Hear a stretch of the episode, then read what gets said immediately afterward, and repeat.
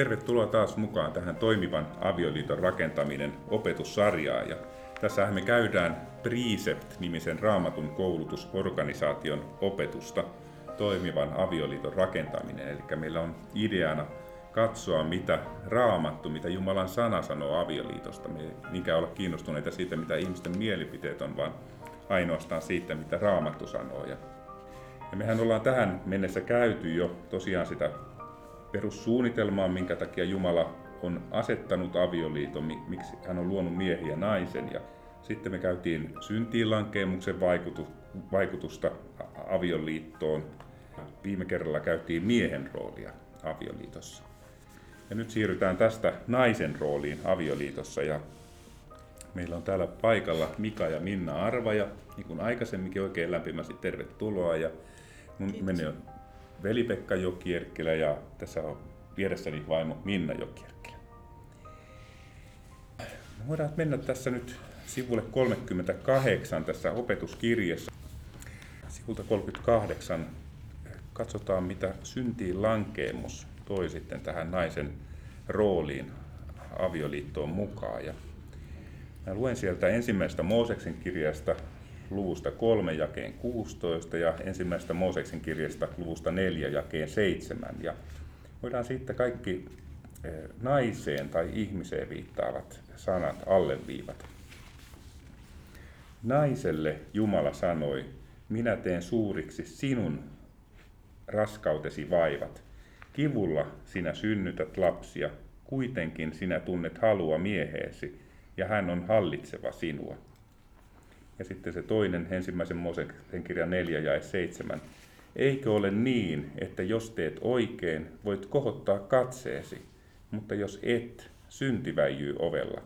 Se haluaa sinut valtaansa, mutta hallitse sinä sitä. Mitä tässä nyt Jumala haluaa sanoa oikein näissä jakeissa, jakeissa niin kuin meille? Minkä takia minkä takia niin kuin Jumala kirjoittaa, että kuitenkin sinä tunnet halua mieheesi ja hän on hallitseva sinua. Mitä tästä tottelemattomuudesta, syntiin lankeamisesta seurasi, mitä Jumala tässä kuvaa? Tämä on jotenkin vaikea kohta ymmärtää, mutta just noin, jos ajattelet, että se on synnin seurausta, synnin seurausta, niin onko se sitä naisen halua tulla miehen kaltaiseksi tai miehen rooliin, kadehtia sitä miehen asemaa. Ja nainen haluaa varmaan hallita miestä. Et siinä tulee taas niin. se valtataistelu, mistä on aikaisemminkin jo keskusteltu, että tulee se halu kontrolloida miestä. Miksi te arvelette, että Jumala on antanut tämmöisen niin tiedon meille? Tästä synnin seurauksesta, että nainen synnin seurauksena haluaa hallita miestä. Jumala haluaa varmaan näyttää siinä meidän oman sydämen tilamme, että miten, miten, mitä meissä on. Joo. Ja ajattelen, että varmaan Jumala myös haluaa, että me ymmärretään, jotta me voidaan tehdä sille jotain. Mm. Niin kuin tuolla, tuolla ähm, neljännen luvun seitsemännessä jakeessa sanottiin, että, että synnistä, että se haluaa meidät valtaamme, mutta meidän tulee hallita sitä. Synti on niin huono ihmiselle. Se aina hajottaa ihmistä ja rikkoo ihmistä ja se rikkoo miehen ja naisen suhteita. Ja nyt Jumala antoi, että tämä yksi synnin muoto on se, että nainen haluaa mennä miehen rooliin, rupeaa hallitsemaan miestä. Ja, ja kuitenkin hän antoi tämmöisen niin varoituksen, että tämä ei ole niin hyvä asia. Että näin. Niin ja se on tahdon asia. Kyllä. Mm. Et, mutta just että me, meidän tarvitsisi niin saada tämä ymmärrys, että tällä tämä menee, että näin synti toimii. Että me ymmärrettäisiin, että, että tämä on se, mihin mun täytyy itse nyt kiinnittää erityisesti huomiota omassa avioliitossa, että mä en mene tähän lankaan, että koska tämä ei johda mihinkään hyvää. Sitten luetaan sieltä sivulta 40, siellä on, alkaa Efesolaiskirjeen eh, kohta viidennestä luvusta jakeet 18-23 ja sitten jae 33 ja ympyröidään sieltä kaikki viitteet vaimoon, myös jos siellä on pronomineja ja alleviivataan kaikki viitteet mieheen. Ja tällä ympyröinnillä ja alleviivauksella on tarkoitus meidän, että me varmasti kiinnitetään huomiota tekstissä kaikkiin asioihin ja hidastetaan lukemista, että me saadaan sitä tekstistä kaikki se irti, mitä Jumala on tarkoittanut meille. Ja kun me huolellisesti havainnoidaan tekstiä, me tehdään myös niin parempi tulkinta tekstistä. Ja sen tulkinnan myötä sitten tehdään oikea sovellus myös tekstistä, että mitä tämä tarkoittaa meidän elämälle, mutta Tämä kaikki lähtee siitä, että me havainnoidaan tekstiä huolellisesti. Mä luen siitä nyt sitten nämä jakeet ja tosiaan merkitään näitä viitteet vaimoon ja miehen. Älkää juopuko viinistä, sillä siitä tulee irstasmeno, vaan täyttykää hengellä, puheen toisillenne salmein, kiitosvirsin ja hengellisin lauluin. Laulakaa ja soittakaa sydämestänne Herralle, kiittäen aina kaikesta Jumalaa ja Isää Herramme Jeesuksen Kristuksen nimessä. Ja olkaa toisillenne alamaisia Kristuksen pelossa. Vaimot, olkaa omalle miehellenne alamaisia, niin kuin Herralle. Sillä mies on vaimon pää, niin kuin myös Kristus on seurakunnan pää, oman ruumiinsa seurakunnan vapahtaja. Mutta myös jokainen teistä rakastakoon vaimoaan, niin kuin itseään, ja vaimon tulee kunnioittaa miestä. No mitäs me näistä jakeista opitaan nyt sitten tästä vaimon roolista avioliitossa? Mitäs tuo jae 21? Ensinnäkin tämä on niin kuin lähtökohta koko tälle seuraaville jakeille kanssa, että olkaa toisillenne alamaisia Kristuksen pelossa. Mitä se käytännössä niin kuin tarkoittaisi, olkaa toisillenne alamaisia Kristuksen pelossa? Onko molemmille, niin miehelle kuin naiselle, annettu tehtäväksi palvella toisiaan ja pyrkiä siihen, mikä on toiselle parasta. Ju, juuri näin, justiin näin. Ja sitten tämä jatkaa jakeesta 22, 23, 33, jossa kerrotaan tästä vielä niin kuin erityisesti naisen vaimon roolista suhteessa mieheen, niin mitäs, miten tämä taas vaimon rooli suhteessa mieheen, mitä tämä siitä kertoo? Vaimon tulee olla alamainen miehelle ja kunnioittaa miestä. Joo. Eli jakeessa 22 vaimot, olkaa omalle miehellenne alamaisia niin kuin Herralle. Ja jakeessa 33 vaimon tulee kunnioittaa miestä. Ketä kohtaan sitten tämä omalle miehelle, että jos vaimo on, suostuu olemaan alamainen omalle miehelle, niin ketä kohtaan tämä osoittaa tottelevaisuutta? Kristusta kohtaan. Kristusta kohtaan. Nainen tottelee Jumalaa silloin, kun hän suostuu olemaan alamainen omalle miehelleen.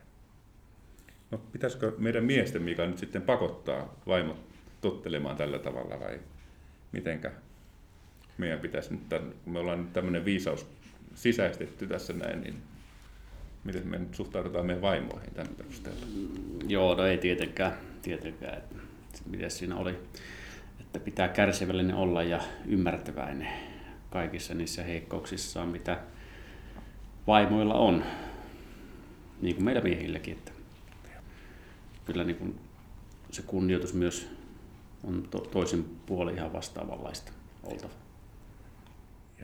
Niin tämmöinen kohta, vaikka jäi 22, vaimot olkaa alamaisia, olkaa omalle miehellenne alamaisia, niin tämä on tarkoitettu vaimoille. Siinä on oikein vaimoton Tämä on niin kuin heille annettu jae. Tämä ei ole annettu miehille tätä jaetta, vaan tämä on annettu vaimoille tämä jae. Ja sitten kun muistaa sen järjestyksen, että kuitenkin miesten täytyy, tai mie, niin miesten täytyy Jumalan mallin mukaan olla Kristukselle alamaisia, niin silloin miehet on valmiita vaikka kuolemaan vaimonsa. Puolesta. Että, mm. että se tavallaan ei ole, se, ei ole ollenkaan huonompi paikka. Ja vaimot vastaavat omasta itsestään Jumalalle. Siitä, miten he niin kuin, suhtautuu miehensä. He ovat vastuussa Jumalalle siitä. Miehen tehtävä ei ole pakottaa vaimoa tämmöiseen rooliin, vaan se on naisen vapaaehtoinen niin kuin, valinta, kun hän ymmärtää, että, että tämä on niin kuin, hyvä Jumalan järjestys tässä näin. Ja tällöin tullaan justiin siihen, mitä aikaisemmin me lu, luettiin täältä syntiinlankemuskertomuksesta, mitä, mitä synnin vaikutus oli se, että, että vaimo pyrkii hallitsemaan miestä. Eli se, se ei ollutkaan se hyvä rooli, se valtataistelurooli, mikä helposti avioliitossa tulee. Sitten sitten siellä sivulla 42 on sitten kysymys vielä, että mitä rajoja, jos mitään, on vaimon raamatulliselle alistumiselle miehelle olemassa? Onko se kaikessa, mitä mies käskee vaimon tehdä, niin aina vaimo, juu, kyllä, kyllä, kyllä. Kyllä sen pitää olla suhteessa siihen, että mitä Jumalan sanassa on. Jos Ei mi- kaikkeen voi alistua. Ja mies on vastuussa ja alamainen Kristukselle. Joo. Ja kyllähän sanassa selkeästi sanotaan, mikä on oikein, mikä on väärin. Ja ei vaimon tule olla, että mies ei ole Jumalan yläpuolella taas, mm. vaan se mikä on oikein, niin siinä kohtaa tulee kunnioittaa arvostaa sitä miehen niin kuin, mm, Eli mies, ei ole, mm. mies ei ole vaimon Jumala. Niin. Mm. Joo. Eli jos mies, vaikka kuvitellaan tämmöinen käytännön esimerkki, jos mies suunnittelee hämäriä bisneksiä ja haluaisi vaimonsa mukaan niihin, ja sanoo, että tuppa tähän mukaan ja tehdään tämmöistä hämärähommaa yhdessä, niin, niin se ei olisi nyt tämän, tämän sanan mukaista kuitenkaan, koska tämä on vastoin taas Jumalan tahtoa tämä. Eli vaimo ei tietenkään pidä mihinkään semmoiseen mennä, mikä ei ole Jumalan tahdon mukaista. Eikä myöskään sit tämmöisiä ääriesimerkkejä, niin kuin joku perheväkivalta tai psyykkinen väkivalta, niin mies, mies ei ole myöskään niin kuin oikeutettu semmoiseen vääränlaiseen vallankäyttöön, eikä siihen tarvitse alistua. Juuri näin. Mm. Kyllä. Ja siellä onkin sitten se sivulla 42 otettu tämä kolossalaiskirjeen jae 3, luvun 3 ja jae 18, jossa sanotaan, että vaimot, olkaa miehellenne alamaisia. Ja sitten tärkeä kohta, niin kuin sopii Herrassa. Niin kuin sopii Herrassa. Eli eikä se Jumalan, Jumala antaa niin raamit sille alamaisuudelle kuitenkin, että mikä on hänen tahtonsa mukaista. Mennään sivulle 43 tässä, tässä kirjassa ja luetaan sieltä sitten se ensimmäisen korintolaiskirjeen 11. luvun jae 3. Tahdon teidän kuitenkin tietävän, että Kristus on jokaisen miehen pää, mies on vaimon pää ja Jumala on Kristuksen pää. Tässä on niin jumalallinen järjestys kirjoitettuna ja tätähän me käytiin jo läpi silloin, kun me käytiin miehen roolia. Eli Jumala on ylimpänä, hän on Kristuksen pää, Kristus on jokaisen miehen pää ja mies on vaimon pää. Mikä, mikä tässä siis on Kristuksen suhde isään Jumalaan? Vielä ihan kertauksena vielä, tämä on tärkeä asia, niin että ymmärtää tämän asian yhteyden tästä, tästä koko jutusta. Mikä on Kristuksen suhde isään Jumalaan tämän jakeen perusteella? Kristus on Jumalan poika.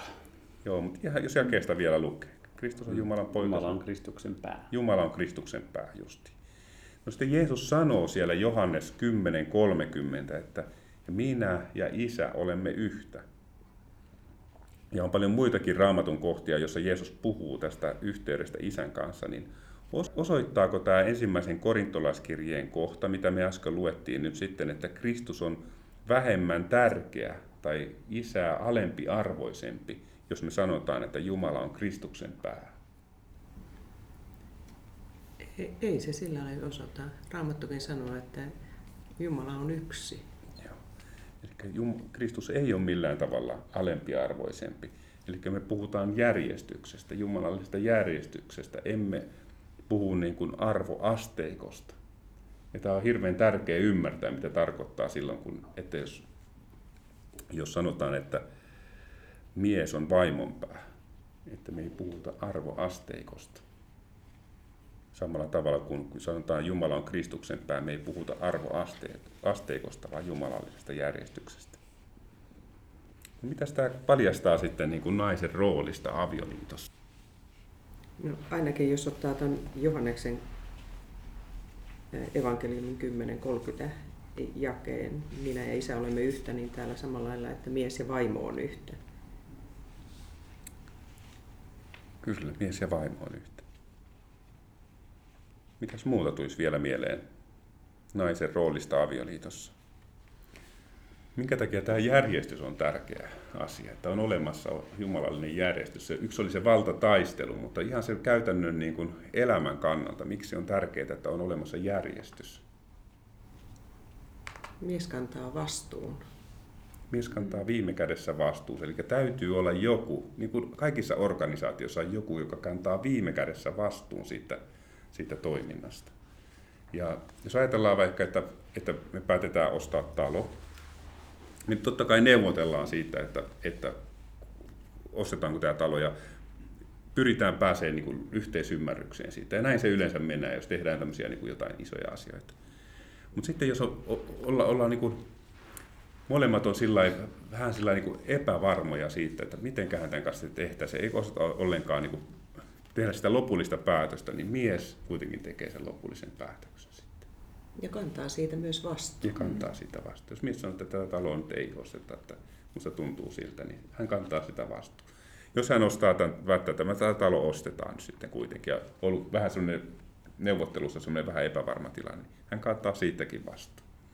Mutta äh, niin kuin perhe ei pysty etenemään niin kuin sillä tavalla, koska perheessä pitää tehdä päätöksiä. Että jos aina jää päätökset niin kuin vellomaan jollain tietyllä tavalla, että ei, ei, niin kuin, ne ei mene eteenpäin, niin niin se toimii huonosti silloin se perhe. Niin mies kantaa vastuun ja sitten myös vaimolla on niin kuin vastuu sitoutua siihen päätökseen, koska monesti hän käy avioliitossa varmaan sille, että jos ei sitoudu, sitten tulee valtavia ristiriitoja ja voi jopa ottaa avioeroon monet asiat. Että se on tärkeää, että yhdessä mennään, kun ollaan yhteen. No sitten mies kantaa vastuun. Kuvitellaan, että mies tekeekin väärän päätöksen. Semmoisen päätöksen, jota ei olisi pitänyt tehdä niin meneekö vaimo Onko se nyt, mahdollista? meneekö vaimo nyt tämän jälkeen sille miehelle, että kato nyt tommonen surkimus sä oot? Ei, vaan siinä kohtaa myös ollaan yhtä ja, ja yhdessä pyritään ratkaisemaan tilanne. Joo. Eli tämä on niin tärkeää, että tämä just niin vaimo tulee avuksi miehelle, että vaimo ei pyri niin kuin nitistämään miestä, tai jos mies tekee väärän päätöksen, niin että, että sen jälkeen niin kuin sitä muistetaan loppu ikä ja haukutaan miestä, vaan että vaimo ja mies on yhtä, vaimo tulee avuksi siihen miehelle myös sen väärän päätöksen hetkellä. Hyvä. Tästä on hyvä mennä Kyllä. pienelle tauolle.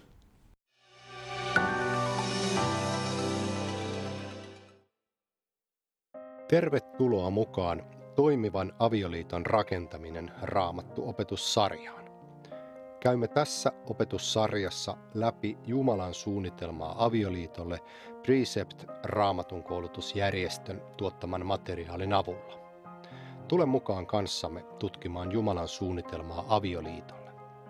Voit halutessasi tilata kirjan Toimivan avioliiton rakentaminen kotisivujemme kautta recept.fi.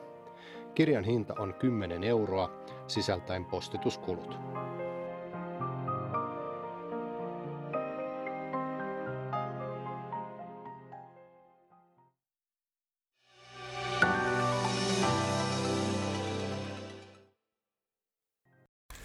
Tervetuloa jatkaan meidän kanssa toimivan avioliiton rakentaminen opetussarjaa ja ollaan naisen roolissa. On ihan mielenkiintoiseen vauhtiin päästy tässä naisen roolista ja, ja jatketaan vielä tästä, mitä, mitä Jumala näkee sitä, sitä että mitenkä naisen, minkälainen na, on niin Jumalan mielenmukainen nainen. Ja siellä sivulla 44 on Tiituksen kirjeestä luvusta 2 ja jakeet 3-5, jotka luetaan seuraavaksi ja ympyröidään siitä kaikki naiseen viittaavat sanat, mukaan lukien pronominit. Vanhojen naisten tulee samoin olla käytökseltään niin kuin pyhien sopii. He eivät saa olla panettelijoita, eivätkä paljon viininorjia, vaan sellaisia, jotka neuvovat hyvää. Näin he voivat ohjata nuoria vaimoja rakastamaan miestään ja lapsiaan, olemaan siveitä ja puhtaita, hoitamaan hyvin kotinsa, olemaan hyviä ja omalle miehelleen alamaisia, ettei Jumalan sana tulisi pilkatuksi. Mitäs me tästä saadaan nyt näistä jakeista, että minkälaista käytöstä Jumala olet, odottaa naimisissa olevalta naiselta? voi ihan sitten vaikka jae kerrallaan miettiä, että mitä, mitä kaikkia tässä Jumala tuo esille näissä san, raamatun jakeissa. ainakin, että naisten tulee pyrkiä hyvään, neuvomaan hyvään ja toimimaan itse sillä tavalla. Eli siellä jakeessa viisi oli olemaan hyviä. Olemaan hyviä. Mitäs muuta tulee?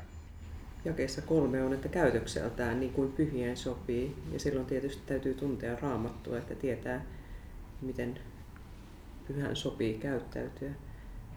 Ja he ei saa panetella eikä, eikä juoda paljon viiniä. Ja, ja niin kuin Minnakin sanoi äsken, että neuvoa hyvään. Joo, neuvoa hyvää kanssa. Mitäs tuo panetteleminen tarkoittaisi käytännössä? Varmaan puhua toisista pahaa, sellaista, mikä mm. ei rakenna eikä kehota. Eli juoruileminen, kaikki tämmöinen pahan puhuminen, niin se, se ei kuulu Jumalan naiselle. Se, se on niin kuin, eikä se kuulu miehelle. Eikä se kuulu miehelle, eikä se kuulu kellekään Jumalan ihmiselle. Olisiko se naiselle ehkä niin kuin tyypillisempää toimintaa, näin ajattelisin, kun se tässä erikseen mainitaan. Niin. Kyllä miehetkin, Kyllä miehetkin juoru.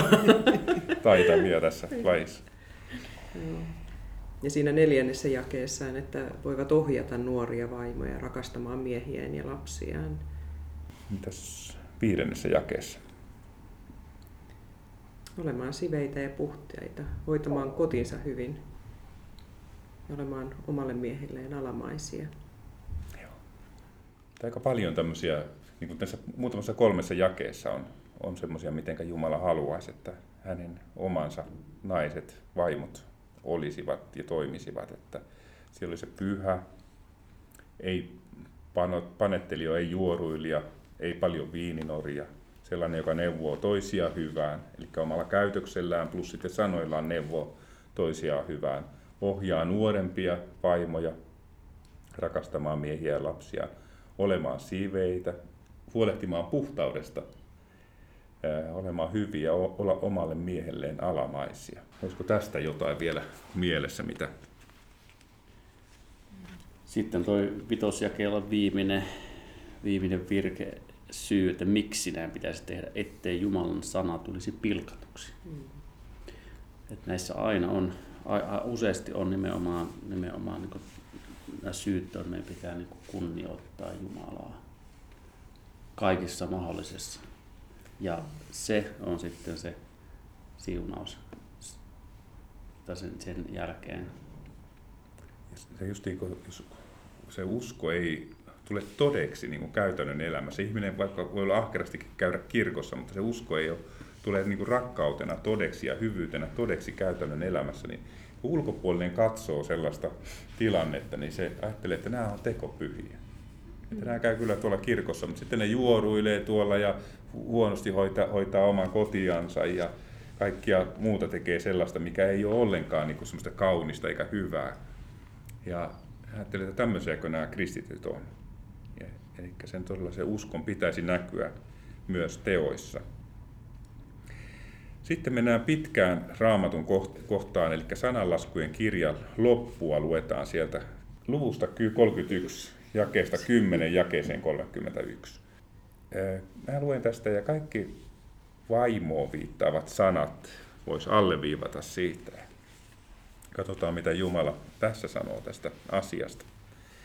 Kelpo vaimon kuka löytää, sellaisen arvo on helmiä paljon kalliimpi. Hänen miehensä sydän luottaa häneen, eikä siltä mieheltä saalista puutu. Hän toimii miehensä parhaaksi, ei vahingoksi kaikkina elinpäivinään. Hän hankkii villat ja pellavat ja tekee työtä ahkerin käsin. Hän on kauppian laivojen kaltainen, leipänsä hän noutaa kaukaa. Hän nousee, kun vielä on yö, ja antaa ravinnon talonsa väellä, palvelus tytöillekin heidän osansa. Hän haluaa peltoa ja hankkii sen, istuttaa viinitarhan kätteensä työn hedelmällä. Hän vyöttää kupeensa voimalla ja vahvistaa käsivartensa. Hankkeensa hän huomaa käyvän hyvin. Ei sammu hänen lampunsa yöllä. Hän ojentaa kätensä kehräpuuhun, hänen kouransa tarttuvat värttinään. Hän avaa kätensä kurjalle, ojentaa köyhälle molemmat kätensä. Hän ei pelkää talonväkensä puolesta lunta, sillä koko hänen väkensä on puettu purppuravillaan. Hän valmistaa itselleen peitteitä ja hienoa pellavaa ja purppuravillaa on hänen pukunsa. Hänen miehensä on tunnettu porteissa, istuessaan maan vanhinten joukossa. Hän tekee pellavapaitoja ja myy niitä. Vöitä hän toimittaa kauppiaalle. Voima ja kunnia on hänen pukunaan.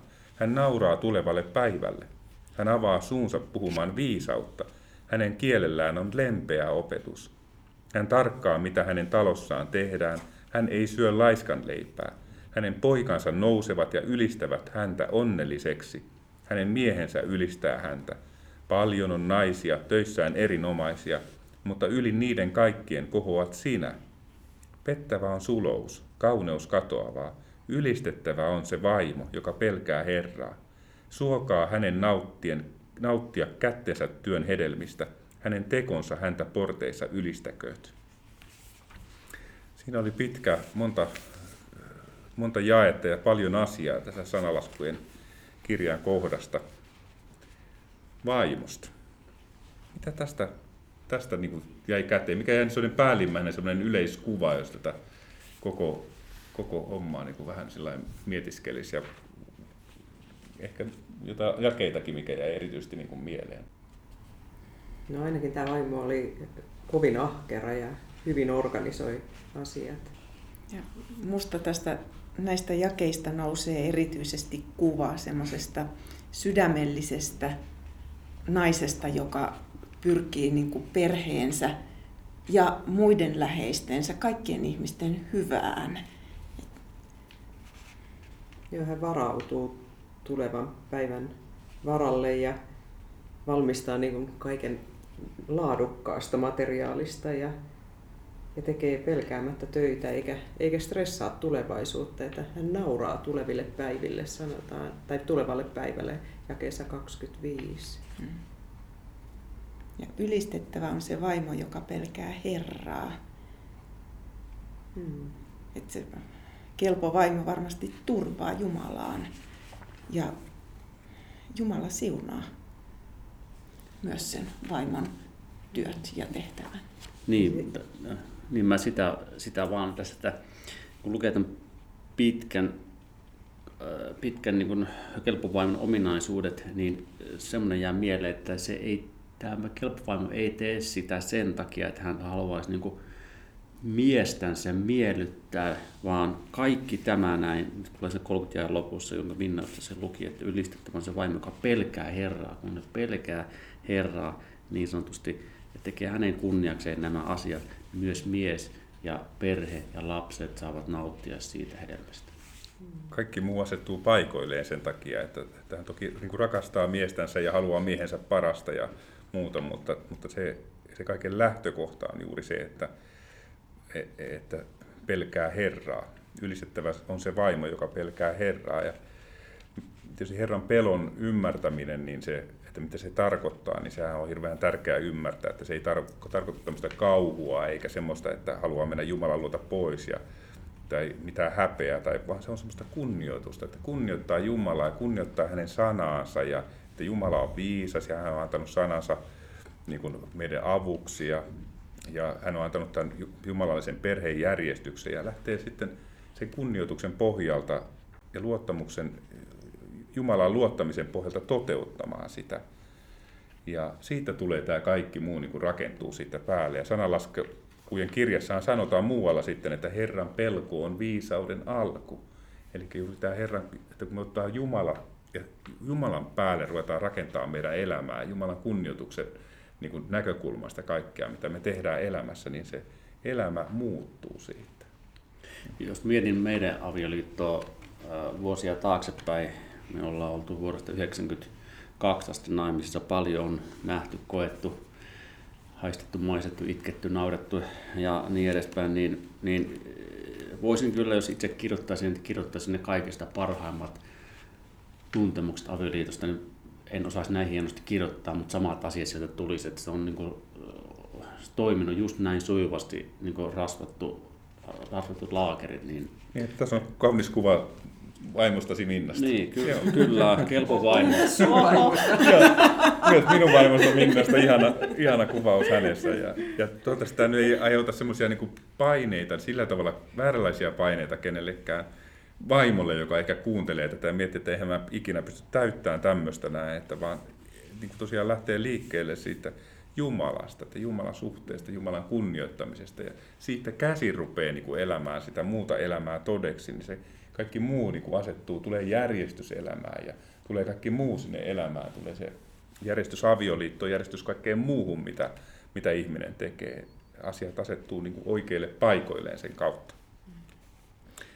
Olisiko muuta tästä, vielä? Niin. Tästä nousee vielä tavallaan tämä kelpovaimon niin kuin tavoitteet tai minkä takia hän tekee niin paljon, kun, kun tota, äm, oli, se, oli se jae siinä, missä miss sanottiin, että, että naisen halu on mieheen ja siihen miehen asemaan.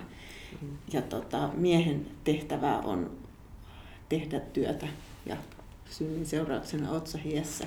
Niin itse asiassa näissä jakeissahan tämä kelpovaimo tekee ihan valtavasti. Hän on koko, niin kuin on ahkera ja haluaa peltoa, hän hankkii sen ja istuttaa viinitarhan kätensä työn hedelmällä. Hänen hankkeet käy hyvin, mutta minkä takia hän sen tekee, niin hän tekee sen, jotta hänen perheensä on puettu, jotta hänellä on kurjalle ja köyhälle antaa. Että tavallaan se tavoite, tavoite ei ole tulla miehen asemaan, vaan tavoite on niin kuin pitää huolta siitä kaikesta yhteisestä. Niin, ja jakeessa 11 sanotaan, että mies luottaa häneen, että niin. nainen tekee sen oman osuutensa siinä avioliitossa. Niin. Ja vielä jae 28, että hänen poikansa nousevat ja ylistävät häntä onnelliseksi. Mm. Mm. Sitten sen jakeessa 12 hän toimii miehensä parhaaksi, ei vahingoksi kaikkina elinpäivinä. Mitenkäs nainen voi toimia miehensä vahingoksi esimerkiksi? No varmasti lähtemällä kilpailemaan ainakin. Asemasta, paremmuudesta, johtajuudesta. Juuri näin, justiin näin. No, mitä sä ajattelette, että naiset kokoontuu saunailtaan, sillä sanotaan ihan sulla vaikka entisessä elämässä tai tällä tavalla, niin mistä siellä usein keskustellaan naisten kesken? Miehistä. Ja, ja, miehestä. Niin, ja niin. mitä siellä keskustellaan miehestä? No, harvallapa taisi olla siihen elämän aikaan kauhean paljon kehuttavaa miehestä. Kyllä mä olin ainakin mestari puhumaan susta pahaa. Mm-hmm. Että se niin helposti menee sillä, että, että vaikka se on sitä voisi voi ajatella niin hyvän tahtoista naljailuja tai muuta tai semmoista, että niin kuin vaikka vitsin heittämistä, mutta kuitenkin se on jollain tavalla semmoista, että siinä on pieni pahan, niin kuin jokinlainen sellainen ikä, ikävä sävy siinä mukana ja semmoista, mm. se on yksi tapa, millä vaimo ei toimi miehensä parhaaksi, eli antaa muille ihmisille kuvaa miehestä, niin kuin ehkä näistä negatiivisista puolista. Mitäs muuta? Jos mies tekee jonkun päätöksen perheessä ja se päätös menee pieleen, niin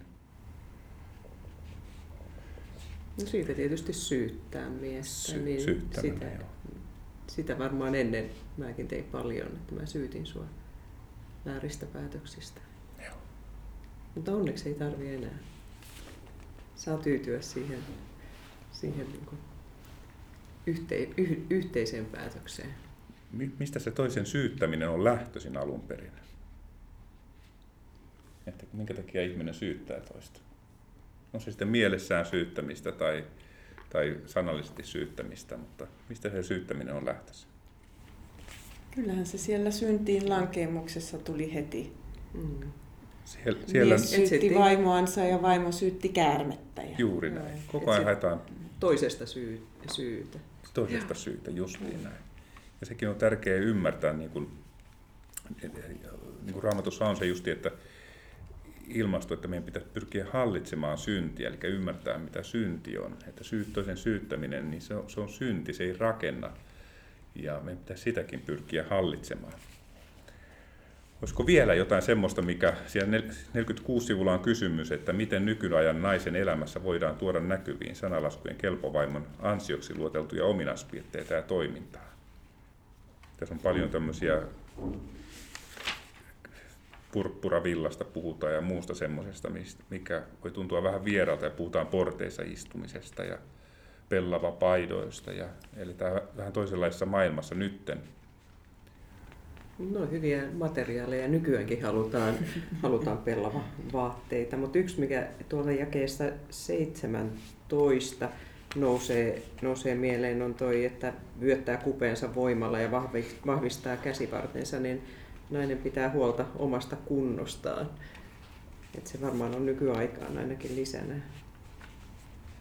Ja sitten uskovat voi opettaa toisia, niin kuin neuvoa ja kehottaa siihen raamatun mukaiseen elämäntapaan. Hän avaa suunsa puhumaan viisautta. Hänen kielellään on lempeä opetus ja kesä 26. Että tämmöinen kaunis kuva siitä, että miten kelpo vaimo ohjaa toisia siihen, mikä on hyvää. Ja hän hallitsee ympäristönsä, että hän tietää, mitä on tapahtumassa hänen kodissaan ja hänen perheessään ja muuta. Eli hän tarkkaa, mitä hänen talossa tehdään. Joo, varmaan tässä puhutaan, kysytään nykyajasta, niin nykyään elämä on mennyt monessa perheessä siihen, että esimerkiksi lapset istuvat omassa huoneessaan tietokoneen ääressä ja semmoinen kommunikaatio, yhtenäiset, yhte, yhteiset ruokahetket esimerkiksi on, on varmaan jäämässä vähän paitsio ja niin edespäin, niin ne on hirveän tärkeitä ja ainakin meidän perheessä niin Minna on pitänyt hyvää huolta siitä, että, että on pidetty ne yhteiset ruokahetket ja, ja lapset on tykkää, siitä nyt asuvat pois kotoa, niin haluavat tulla syömään sunnuntaisin kotiin yhdessä. Ja se on just sitä, että tässä lukee sitten vielä, että hänen poikansa nousevat ja ylistävät häntä onnelliseksi. Se tuo hyvää semmoista mm. lempeitä, hyvää yhdessäoloa. Mm. Ja, ja tämä on onnellinen tämä vaimo, joka tällä tavalla mm. elää. Eli tämä kuvaa onnellista ihmistä, jolla on asiat kunnossa, jolla on elämän järjestyksessä, jolla on suhde tai miehen lapsiin Jumalaan kunnossa. Mm. Että se on niin tämmöinen yleinen hyvinvointi hänen elämässään. Ja tämmöisestä Jumalan järjestyksen mukaisesta parisuhteesta ja perheelämästä myös lapset saa hyvän mallin. Nämä pojat ylistävät tätä kelpovaimoa onnelliseksi, mm. näkevät, että näin on hyvä elää. Mm. Luetko sä Minna Marja sieltä vielä sen yhteenvedon ja sieltä sivulta 48? Ja... Naiset ovat Jumalan luomia, hänen kuvakseen tehtyjä, mutta selvästi naisia. Nainen luotiin miehestä miestä varten ja Jumala antoi hänelle arvostetun aseman. Hänen tulisi olla miehen täydentäjä, ei hänen kilpailijansa. Nainen ei eroa miehestä vain fyysisesti, vaan myös emotionaalisesti. Tästä ja muista syistä Jumala on antanut naisille erilaisen roolin kuin miehille, mutta aivan yhtä tärkeän. Jos haluamme rakentaa todella toimivan avioliiton, meidän täytyy hyväksyä totuus sukupuolten eroavaisuuksista ja kaikesta, mitä se merkitsee. Mitä muutoksia monet avioliitot kokisivatkaan, jos alistuisimme Jumalan suunnitelmaan ja järjestykseen? Jos haluat parhaan mahdollisen avioliiton, sinun on kunnioitettava hänen suunnitelmaansa. Jos taistelet sitä vastaan, taistelet Jumalaa vastaan. Kapinoinnin seurauksena on jatkuva tyytymättömyys, eripuraisuus ja lopulta tuho. Naisen e- etuoikeutena on vaimona heijastaa Jeesuksen Kristuksen luonnetta ja työtä maailmalle. Vaimot, miten voisitte tällä viikolla kunnioittaa mie- miestänne ja toteuttaa paremmin roolianne hänen täydentäjänään? Tässä on miettimistä vaimoille sitten, ja, mutta myös meille miehille, että miten me vaimoja autetaan toteuttamaan tätä Jumalan suunnitelmaa heidän, heidän osaltaan.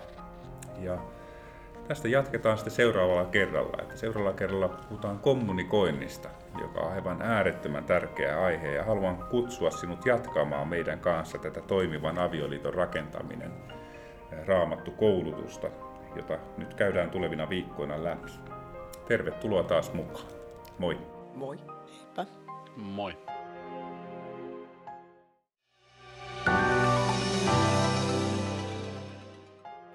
Precept on kansainvälinen tunnustuskuntiin sitoutumaton raamatun koulutusorganisaatio. Tavoitteenamme on auttaa kristittyjä kiinnittymään lujemmin Jumalan sanaan opettamalla induktiivista raamatun lukemista.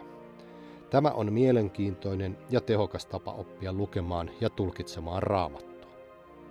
Tilaa uutiskirjeemme ja katso lisää toiminnastamme kotisivultamme precept.fi.